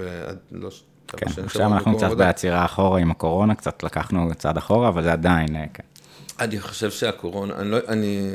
לא, סתם, כאילו, יכול להיות של... אני חושב שהקורונה הבליטה, הבליטה את כמה הנוחות האישית שלנו היא, היא קריטית, כאילו, וכמה, לנו, כאילו, ברמה, וכמה אי נוחות מייצרת אצלנו אי נוחות. כאילו, ואני חושב שה... בעצם ה, ה, זה, זה חייב, אין, אין שום דרך אחרת מאשר שזה יתהפך. כאילו האינדיבידואליזם הזה, הוא לא יכול לנצח, כאילו, הוא פשוט, זה לא יעבוד, לא כאילו, זה פשוט לא יעבוד, כאילו, אתה, אנחנו, אנחנו תהיה, תהיה תנועת מטוטלת, שהיא בעצם ההבנה שכאילו, שאתה צריך לוותר מהטוב של עצמך בשביל שיהיה טוב כללי. כאילו, ואנחנו, הנוחות הזאת שהתחילה לפני 200 וקצת שנה במהפכה התעשייתית, שבעצם מה שהיא עשתה זה בעצם המציא את המנוע שקיצר את הזמן, שמהרגע שהתחלת לקצר את הזמן, כאילו אנשים עובדים על הנוחות שלהם והיעילות של הזמן היא המשחק פה בעצם, ואז בעצם לא משנה מה המחיר הסביבתי, החברתי של, ה, של זה, אנחנו, הנוחות זה הערך העליון, האופטימיזציה של דברים זה הערך העליון, ואז כל, כל השאר זה כאילו נזק משני ומחיר, אה, ואז בעצם, ה... אבל אנחנו כולנו מתחילים להבין כאילו שזה פשוט לא, המשוואה הזאת לא עובדת, כאילו בכל מימד שהוא, דרך אגב, והקורונה במובן הזה, כאילו, אם, אולי התכוונת לזה, ואני מאוד מתחבר לזה, שבעצם הבנו שאנחנו מאוד תלויים אחד בשני, mm-hmm. כאילו, במובן הזה ש, שגם לנפשית וגם, אה, אתה יודע, בסוף, אם, אם המדינה לא תיקח אחריות על חלק מה, מה, מה, מה, מהחלקים של החיים שלנו, אז אנחנו לא יכולים לשרוד בתור אה, אינדיבידואלים. חייבים את הקולקטיב, אין מה לעשות, בתור חיה... כן, אני חושב שגם נורא מעניין החוזה, או שייכתב, או שנכתב מחדש בין האזרח לקהילה, לממשלה, לחברה, מה אנחנו לוקחים על עצמנו ומה אנחנו, לא מחוסר אמון או מאוזלת יד כזה, צריכים לדאוג לעצמנו, אה, כזה מגזר שלישי או מגזר רביעי, או אה, בין אדם לחברו שמאוד התחזק. אה, אני אגיד כאילו, בכלל על מנהיגות שואלת, אז אני חושב שבארץ זה גם עוד כמה שנים אחורה, מאוד בגלל המודל הצבאי שיש לנו קצת, מנהיגות יודעת, המפקד שהוא רץ קדימה ומצ'ואיסטיות ומקום כזה, ובאמת יש הרבה יותר מנהיגות נאו-הומיליטי, זאת אומרת ענווה, אני לא יודע, יש את המנכ"ל בלמעלה שהידע לא מגיע אליו עד הסוף, כי מפחדים ומייצרים איזושהי תמונת מצב שהיא... אה, שקרית או מיופה, כדי שהוא לא יכעס והוא יוכל להראות לממונים אה, אליו אה, ש, שגם זה טוב. האלוף בריק דיבר על זה עכשיו הרבה בצבא, אה, כאיזושהי תרבות ארגונית בעייתית. ובכלל ההבנה שכאילו האורגניזם הארגוני הוא הרבה יותר מורכב, גם ה-diversity ו-inclusion, זאת אומרת, הבן אדם שחושב ככה ויש לו את השאלה הזאת, האינפוט שלו הוא שונה משלי ושווה לי לדעת את זה ולהבין מה קורה בשטח, השאלות האלה, ולא רק להגיד מה לעשות, אבל שוב, זה, זה איזון. ויש את המקום של באמת אי נוחות שאמרת, שאנחנו מאוד רוצים להימנע מאי נוחות, אז, אז שאלה מצד אחד, היא מייצרת אי נוחות. זאת אומרת, אתה שואל את uh, uh, מנהלת השיקום, שאלה זה כאילו, זה מסעיר, זה, זה מניע למחשבה, לפעולה, וזה לפעמים לא נוח. Uh, אז אנחנו נמנעים מזה, כאילו, give me answers, not questions, כאילו, בוא נרוץ. Uh, השהייה במרחב השאלות היא מתמירה, אבל היא גם... קשה. אני מסכים לגמרי, אני חושב שהמון פעמים אנשים מחפשים ודאות, וגם כאילו אין להם זמן כל הזמן לחשוב על דברים, או לא רוצים כל הזמן לחשוב על דברים, והם המון פעמים רוצים שתקצר להם את הדרך. וגם המון פעמים שאלה מתפרשת כהנחיה, שזה גם, כאילו זה מאוד תלוי מי השואל ואיך שואלים, ומי השומע, אבל המון פעמים, כאילו אנשים, כשאתה שואל מישהו שאלה, או מישהי, אז היא ישר חושבת, או חושב על למה אתה מכוון בשאלה הזאת. כאילו, מה המס... בעצם מה אתה רוצה להגיד. עזוב, מה אתה שואל אותי שאלה? מה אתה רוצה להגיד לי בעצם? וזו עבודה מאוד קשה לייצר אה, אה, מרחבים שבהם השאלות הן שאלות תמימות. כן. במובן ה... שהם לא, אין להם אג'נדה מתחתיהם. הם כן, האג'נדה היא כן לגרום לך או לך לחשוב, אבל, אבל היא, לא, היא לא מכוונת תשובה, היא מכוונת מחשבה. אה, אז אני מסכים שיש פה שתי מורכבויות. גם אחד זה באמת שאנשים מעדיפים לפעמים סימני קריאה. וגם לפעמים הם חושבים שהסימני שאלה הם סימני קריאה בתחפושת. כן, זה כבר, נכון. מה השם, מי היה ראש הממשלה הראשון? זה לא שכאילו, כן, באיזה מובן זו שאלה. נכון. אמ, אז אז נתעכב קצת על הקורונה, כי זה גם משהו שכולם יכולים להתחבר אליו באיזשהו מובן, וספוטלייט ענקי ש... שעלה על בעיה שהיא אה, קיימת בחברה לא הישראלית, העולמית, זה הנושא של בדידות וניתוק מסוים. דיברנו קצת על המהפכה התעשייתית והדברים הטובים שהיא יצרה, ואנחנו חווים את ה-by product שלה בהשלכות שלא חשבנו עליה, של התחממות גלובלית ואלף ואחד דברים. אה, וגם מהפכת הסמארטפונים והטלפונים האדירים שיכולים אה, יותר חזקים מהמכשיר שהנחית את האפולו ועוד כל מיני... אבל יש תחושת בדידות מאוד מאוד גדולה, אני אפנה לספר של מיכה גודמן, מהפכת הקשב, מעולה. אה, אז בעיית הבדידות, איזה טרפת ואיזה בלאגן זה. חבל, אבל זה לגמרי, יש קורלציה בין התהליכים שתיארת לבין אה, המבנים החברתיים שנוצרו מתוך זה, ומתוך זה, זה בקשר מאוד פשוט לבדידות. כאילו כשאתה חושב על זה בעצם, אז המהפכה התעשייתית הביאה בעצם לאיור. כאילו אנשים עברו לגור בערים, ובעצם כל מערכת התמיכה השבטית וה, והכפרית נשברה בעצם. תחשוב על זה שבשבטים, בן אדם בלי רגל, בן אדם עם נכות, בן... כאילו הם לא אמרו להם, טוב, אתה בלי רגל, תלך תעמוד שם. כאילו, בארוחת ערב, כל השבט אכל, כולם אכלו ביחד. לא היה אנשים שהדירו אותם בגלל שהם נכים, כולם היו חלק מהשבט. אמ, ואז בעצם המערך תמיכה הזה נשבר כשעברו לעיר, אינדיבידואלים ומשפחות. אבל נגיד נשפחו, נשמרו המשפחות הגרעיניות, ובעצם היום עם, ה, עם, עם היכולת אה, אה, אה, תנועה יותר גדולה, כאילו מכוניות, מכוניות רכבות, וואטאבר כזה, אה, אז בעצם גם התא הגרעיני של המשפחה נשבר. Mm-hmm. בארצות אנשים עוזבים את, הגיל, את הבית בגיל 18 ו, וזהו, כאילו, והם יכולים לעבור לקצה השני של ארה"ב, של שש שעות טיסה ו, וזהו, כאילו, והם רואים את ההורים פעם, פעמיים בשנה. אה, אז זה, זה אלמנט אחד, כאילו השבירה של המערכת תמיכה, ואז מי מערך התמיכה שלך בתור אינדיבידואל, החברים שלך מהקולג', או כאילו יש מאוד מאוד כזה, מערכי התמיכה נשברו, ואז מעל זה בעצם אה, השטחנו מאוד את הקשרים האישיים, השטחנו מאוד את התקשורת בין אנשים, כי בעצם הרשתות החברתיות נתפסות כ... אה, כרשתות אה, חברתיות, כן, כאילו של, מיתוג, של מיתוג קשר טוב, אנושי, כן. אבל הם בעצם ערוצי תקשורת, הם בעצם לא ערוצי קשר, הם ערוצי תקשורת. אנשים מתקשרים על בסיס הרשתות האלו, אין הרבה עומק בתקשורת הזאת, יש בעיקר כאילו תקשורת. ו... ואז בעצם אתה מוצא את עצמך בבלבול, אנשים בעצם שכחנו, ואנחנו לאט לאט זה הולך ונשחק, אז זה תהליך, אבל כי, כי הנוחות משחקת אל מול ה... אבל בעצם יש מחיר מאוד גדול בזה שאנחנו לא מדברים עם אנשים, יש מחיר מאוד גדול בזה שאנחנו לא מתקשרים. היה לי יום הולדת לפני כמה שבועות, זו דוגמה שאני מאוד אוהב אה, לתת בזמן האחרון, כי היה לי יום הולדת לפני כמה... אני אקדים ואומר שאף אחד פה לא יזדעזע, אני בן אדם מאוד אהוב, כאילו, וכזה מוקף אנשים, ומאוד אוהבים אותי, ואני גם ביום הולדת הזה הרגשתי הרבה אהבה, ואף על פי כן, רק שני אנשים בעולם דיברו איתי באותו, ביום הולדת, התקשרו אליי לדבר איתי, שתי הבנות שלי דרך אגב. אה, Trust no one, כן. הם, הם שתיהן התקשרו אליי ודיברנו בטלפון, וכל שאר האנשים כתבו לי ברכות, חלק גנריות, חלק מאוד חמות, אבל בסוף חשבתי על זה. כאילו היום להתקשר למישהו זה, זה פולשני, כן. ממש, כאילו זה כזה, להתקשר למישהו בלי לתאם איתו בכלל, השם, אני מתקשר לאנשים בלי לתאם איתם, אני כאילו, רועדות לי הידיים איך אני עושה דבר, ופעם זה היה פרקטיקה, לא לדבר על זה שפעם כל הזמן דיברנו, כאילו, חיינו כל הזמן ב... וה, או הוויכוח הזה בין לעבוד מרחוק או לעבוד ב... אני עכשיו, אני בקבוצה של, של פאונדרים של, של סטארט-אפים, ויש ויכוח עז, כאילו, בהקשר הזה של, ה, אה, של לעבוד מרחוק, וכמה לאפשר לעובדים, וכל הוויכוח, או כל השיחה הזאת, או, היא סביב ה, ה, האם זה יעיל או לא יעיל, מה הפרודוקטיביות של הסיפור הזה.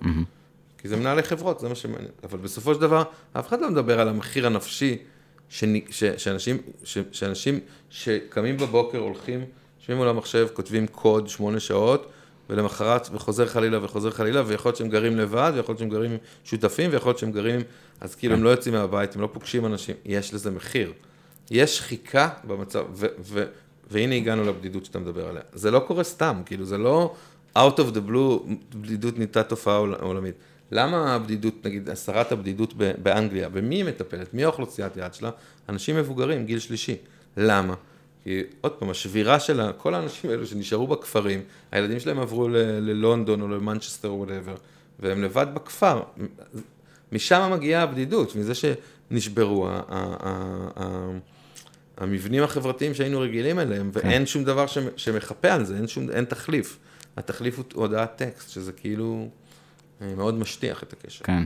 זה, זה באמת נגענו בכמה דברים, כאילו, ערים בכללי הם, הם זרים, כאילו, people are strange when you're a stranger, כזה, המקום הקהילתי מאוד מאוד נשחק, ו... אמ, וכאילו, נתייחס שנייה באמת עוד מעט לבדידות ככלל, וגם סרקלס בנקודות ה... אולי שאתה הכי צריך את הבן אדם ה- הנוסף. אני חושב ששנייה נתעכב על המודל ההיברידי ובכלל ה- מה שאולי למדנו מהדבר הזה, זה באמת יכול להיות שהמתכנת, אה, אה, יהיה לו פחות אינטראקציות אה, חברתיות באותו שלב, אבל אה, המפגש אולי עם המשפחה פתאום מתאפשר, זאת אומרת, הגמישות הזאת בין איפה אתה נמצא פיזית ומנטלית, אה, הוא לא תלוי, אתה נותן יותר אמון בעובדים, הם לא חייבים כל הזמן להיות במשרד כדי שתפקח עליהם. אה, על הפרודקטיביות נשים איזשהו אה, לינק להרצאה מטורפת, ככה בחבר'ה מ-MIT סלון, של בכלל להבין שוב פעם פרדיגמות ששברנו, זאת אומרת, יש פה אנומליה שאנחנו חוזרים למה שדיברנו בהתחלה, מנסים להבין איך אפשר לשפר את זה, ואולי באמת המפגש במשרד הוא, הוא עיקרו התיאום ו-cooperation של אנשים ביחד, ובזה אנחנו מתרכזים, ואת הכתיבת קוד, או לעשות משהו של Deep Focus, כאילו אפשר בבית, ובאמת העולם הזה של אה, איזון בית עבודה קצת אה, יכול להשתנות, אבל כאילו הבדידות של הקורונה באמת שמו את כל אחד בבית ונתקע גם לתקופה ארוכה את הקשרים החברתיים בין הרופפים. אה, בכלל אנחנו רואים את התקשורת האסינכרונית שתופסת אה, תאוצה, וזה גם באמת אחד מהשינויים הפרדיגמטיים ב circles, כאילו של מפגש פרונטלי עם אנשים. אה, בואו נעשה dive ל circles קצת. עושה הרבה דברים, מאיפה זה התחיל? כאילו, ההבנה שזה מפגש של זה הדבר שאני רוצה להשקיע בו וזה הטוב שאני רוצה לייצר בעולם. אז זה, זה קל, דווקא בניגוד לשקולות טוב שזה יותר קשה לי, בסירקל זה קל, זה הסיפור הזה על אימא שלי, ש, שסיפרתי קודם, שראיתי אותה, מבלה איתי זמן, וזה לא מביא מזור, ומבלה, מדברת עם חולות סרטן אחרות, וזה פשוט כאילו הופך אותה הרבה יותר שמחה ומאוכלת, ומישהי שומעת אותה, וכאילו, חוויה הרבה יותר משמעותית, ואז אחרי שהיא נפטרה גם, אני כאילו, ראיתי שנגיד הדיאלוגים שלי עם האחים שלי, הם הרבה יותר משמעותיים מאשר עם אבא שלי במובן הרגשי. כי הם מבינים על מה אני מדבר, ואני מבין על מה הם מדברים, כי שני, כולנו איבדנו, שלושתנו איבדנו אימא, הוא איבד בת זוג, זה משהו אחר. אנחנו לא ממש מבינים את האבל שלו, לא מבינים, כי הוא התמודד עם דברים אחרים. הכי פשוט, כזה, הוא חזר לבית ריק, אנחנו חזרנו לבני בנות זוג שלנו, אה, וכולי. אה, ואז בעצם חיפשתי מקום כזה, אמרתי, זה לא יכול להיות שבעולם כל כך מחובר, שכולם מתקשרים, ויש סושיאל נטוורקס, ופתאום אני מדבר עם ההוא שהיה איתי בתיכון וזה. איך זה יכול להיות כאילו ש, שאני בן אדם בן 40 שאיבד את אימא שלו, לאן אני הולך? כאילו, עם מי אני מדבר? איפה אני פוגש עוד אנשים שזה? ואין, כאילו, לא היה מקום כזה. היה כזה, יש כל מיני קבוצות פייסבוק האלו שזה, עוד פעם, תקשורת אסינכרונית, מאוד לא בטוחה, לא, לא מובנית, לא מודרכת. אה, אה, נגיד, ראיתי מישהו שכותב בקבוצה של אנשים שמתמודדים עם דיכאון, בא לי למות, וארבע שעות אף אחד לא עונה לו. זאת אומרת, איך אתה יכול לסמוך על כלי כזה? כאילו, כן. בלי, זה לא... זה פשוט לא בנוי לזה, זה לא שזה מישהו, זה, זה פשוט by design, זה לא נכון. ואתה אומר, איפה יש כלי שהוא by design, פותר את הבעיה הזאתי, ואין. אז אתה מסתכל על זה רגע במובן יותר רחב, אתה אומר, בעצם מה שקורה פה, כל מה שדיברנו עליו עכשיו, כל התהליכים, אלה עצם זה שעכשיו אנחנו יושבים פה ומדברים על בריאות נפשית ועל אנשים, כאילו, ההתמודדויות לנו ועל רגשות, וזה זה דברים שהם יחסית חדשים, כאילו, קח 30 שנה אחורה, היכולת לדבר על המצב הנפשי שלך, על בעיות נפשיות, כאילו זה, כאילו זזנו מאוד מאוד מאוד בשלושים שנה. מצד שני, אם אתה מסתכל על הפתרונות שיצאו לשוק, כאילו, הבעיה מאוד גדלה, הנוכחות של הבעיה, ההנכחה של הבעיה מאוד גדלה, אבל בסוף כולם חושבים על תרפיה, נכון? כאילו כשמדברים על מנטל אד, כולם חושבים על לך לפסיכולוג, one on one, פסיכיאטר, תפתור את הבעיות, מקסימום תרופות, זה כאילו הכי... זהו, זה מה שיש בשוק עכשיו, וזה כאילו לא הגיוני, כי אני חושב שאתה יכול לפתור את הבעיה של ה... הקשיים הרגשיים והבעיות הנפשיות של אנשים בעולם, רק בעזרת תרפיה, זה לחשוב שאתה יכול לפתור את בעיית הרעב בעולם רק בעזרת מסעדות שף. זה כאילו, זה לא, זה לא, זה לא מתאים, זה כן. לא, הפתרון לא מותאם לבעיה. זה לא נגיש, זה יקר, זה לא סקלבילי, זה גם לא פותר 80% מהדברים שאנשים מתמודדים איתם. זה פותר מעולה 20%, אבל מה עם ה-80% הנותרים? זה גם לא נגיש. ו... וזה בדיוק מה שאנחנו עושים בסירקלס. בעצם, כאילו הבנתי שהבעיה היא פשוט כל כך הרבה יותר גדולה מרק אה, אה, בן שאיבד את אימא שלו, זה, אתה יודע, אנשים שעוברים גירושים, ואנשים שגילו שהם חולים במחלות, ואנשים שפוטרו מהעבודה, ואנשים שאימהות אה, אחרי לידה, ואנשים שיש להם טראומה מהצבא, ו...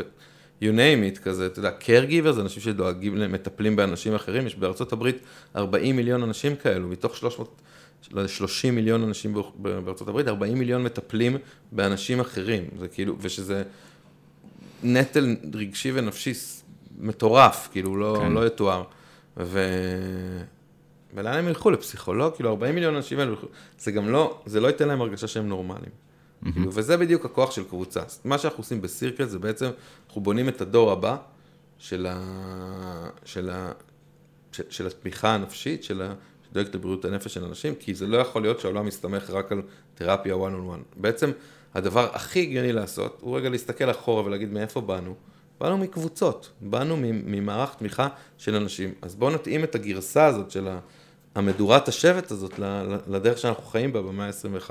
אנחנו בעצם מחברים אנשים לקבוצות של בין שישה לשמונה אנשים, לאנשים שיש בהם איזשהו זהות, וזה הטכנולוגיה בעצם. אנחנו יודעים לעשות profiling של אנשים ולמצוא לאנשים את הקבוצות הנכונות להם.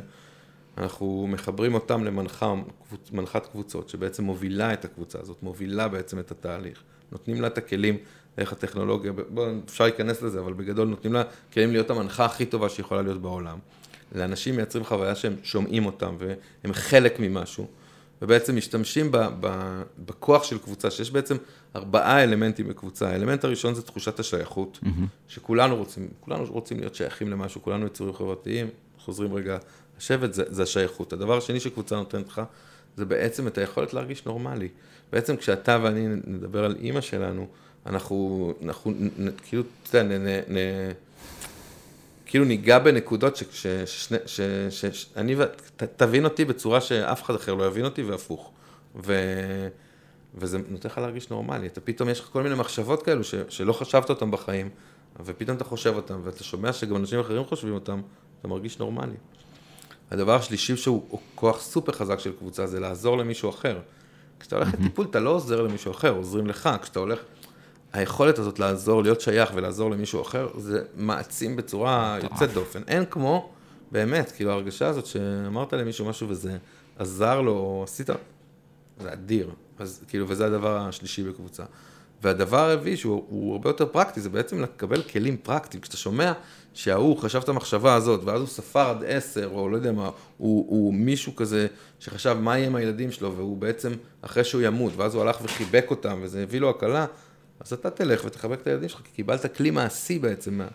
אז, וזה הכוח של קבוצה, זה כאילו כל כך חזק, כאילו הדבר הזה, להיות חלק מ, מ, מקבוצה של אנשים שעוברים אותו דבר כמוך, זה פשוט מטורף. כאילו, אז עוד פעם, זה, כזה, זה העניין הזה באמת של תחושת השייכות, תחושת הנורמליות, היכולת לעזור לאחרים ולקבל כלים מעשיים. זה דברים של, שאי אפשר לקבל אותם במקום אחר, מאשר קבוצה שהיא מובנית.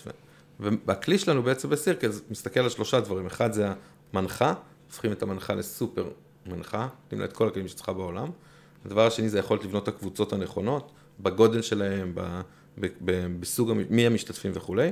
והדבר השלישי זה ההבניה בעצם. היום הקבוצות שלנו, יש לנו סוג אחד של קבוצות, מפגש פעם בשבוע, צ'אט אסינכרוני ביניהם, בין הקבוצות, תרגילים, שהם בעצם תרגילים קבוצתיים שבמהלך השבוע שהם יכולים לעשות וכזה לחוות חוויה קבוצתית. זה הכלי, זה הכלי הראשון, זה הפורמט הראשון, ואנחנו עכשיו בעצם בונים קבוצות כאלו. ולאט לאט אנחנו נבנה עוד סוגי קבוצות. וואי וואי וואי. כאילו, אני, אני נורא, נורא מתחבר ל-85 שאלות, אה, הבנה, אני כזה פסיכולוג חברתי ארגוני, והלכתי הרבה לטיפול, ו, ואדירים פסיכולוגים, ובאמת עוזרים הרבה פעמים, וזה גם, כאילו, אמרתי, מה בשיחה הזאת ייחודי, ומה...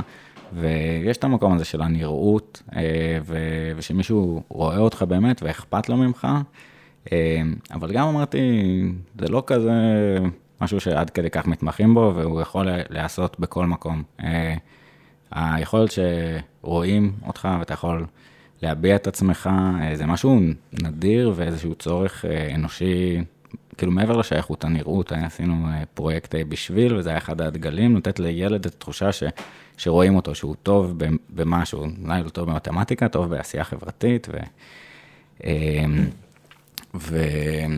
וארווין יהלום כוחה של קבוצה, אמ, טירוף, כאילו גם ממש ממש תפס אותי, אמ, והיכולת להביא את זה בסקייל, כאילו, את המזור הזה, שהוא לא לקבוע, ללכת ל...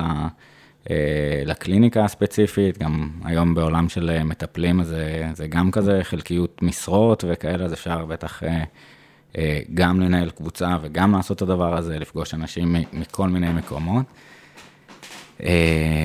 ולי זה גם היה מאוד חסר, כאילו, אתה, זה בחוויה אקסנציאליסטית כזאת כמעט, כאילו, אתה אומר, וואלה, אז מהות הזמן השתנתה, כאילו, מה משמעות החיים בעצם? זה אירוע חזק ואתה יכול לפגוש אותו. אה, עם האחים, ולפעמים אנשים אומרים לך, גם אני איבדתי, ואתה כזה מגניב, א', זה לא עליך עכשיו, כאילו, למה אתה מסביר לי את הסיפור? אה, אה, אני איבדתי שני הורים, כזה, בסדר, א', אתה בן 70, כאילו, תניח כן. לי. אבל באמת של זר לא יבין את זאת.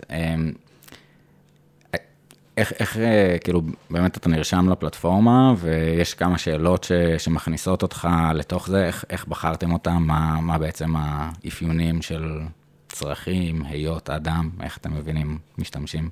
אז זה באמת, זה, ש... זה בדיוק השאלות שאנחנו שואלים. מבחינת איך, איך להגיע לפלטפורמה, זה circlesup.com, ואתה פשוט, אנחנו מוליכים אותך לכיוון הקבוצה שמתאימה לך. היום אנחנו מתמקדים א', בארצות הברית, וב', במשתמשים שמתמודדים מאבל, אה, אתגרים במערכות יחסים, כל מיני פרידה וכאלו, ו, וסטרס מכל מיני אה, סוגים.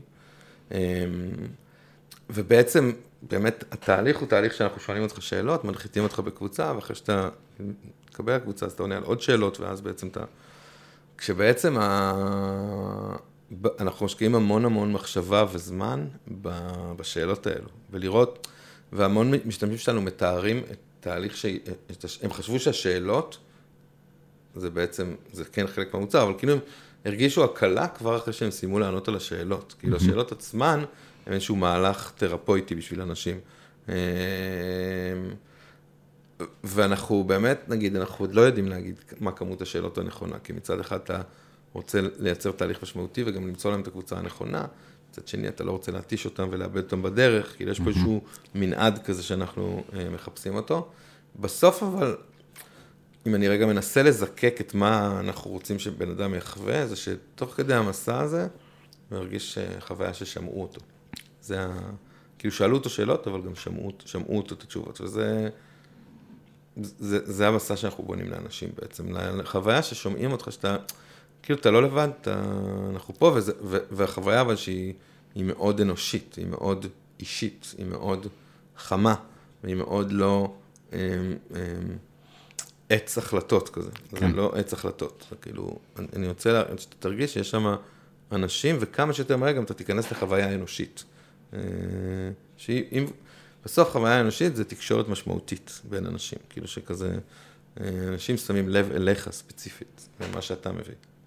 כן, אין, הנראות והלשמוע אותך, כאילו, מסתובבים עשרה מיליארד אנשים פה בעולם, ובאמת אתה בטוח שהצהרה הראשונה שנפלה עליי, ואני הראשון שעובר את זה, וכאילו יש דברים שבהגדרה, מוות ודברים כאלה, זה מעגלים שקורים לכולם, וחוויית בדידות הזאת היא בתוך המצב הזה, אתה אומר, וואלה, למה? כאילו, למה אי אפשר בלחיצת כפתור אה, שתקבל אה, עזרה כזאת?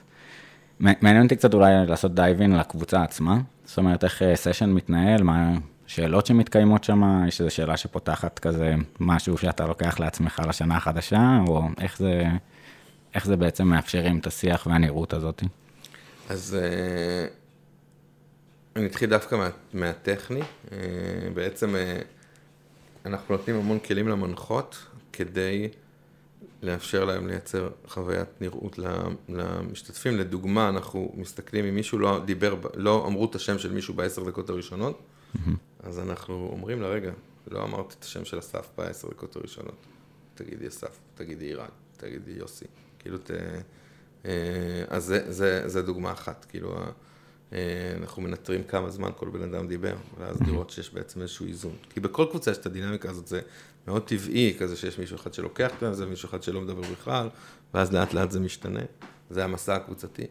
אה, אנחנו, בעצם, יש בעצם מודל ש, שפיתחנו שנקרא 10-40-10, שבעצם מתחיל בעצם איזשהו פתיחה, הצ'ק אין בעצם, בעשר דקות הראשונות, שמדברים עם המשתתפים, נגיד בודקים כזה כל אחד, כזה, כל אחד בעצם, זה בעצם מעין טקס כזה של כניסה למפגש, ואז יש את 40 דקות, ו-40 דקות בדרך כלל יש איזשהו נושא שהמנחה מביאה, אבל בקבוצה מוצלחת המנחה לא צריכה להביא את זה, כי תמיד האנשים באים עם אה, דברים שקרו להם השבוע והם רוצים כזה רגע ל...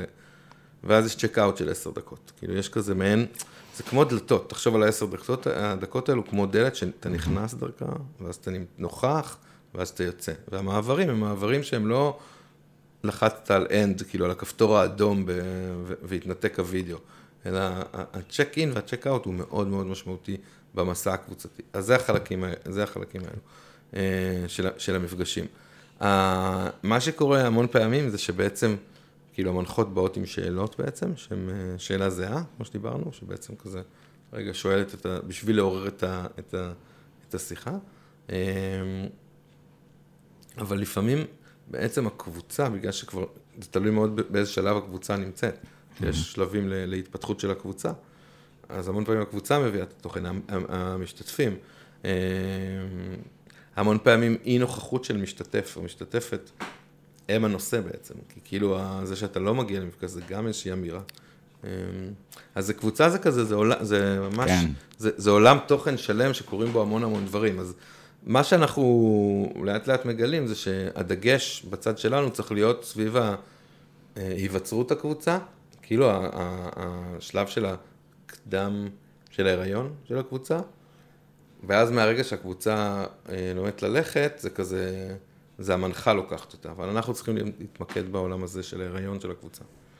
כן, גם כאילו באמת זה מרחב שונה מהמציאות קצת. זאת אומרת, אתה בתוך חוויית היום-יום שלך, ואתה יודע שיש לך את הסשן הזה, והוא שונה.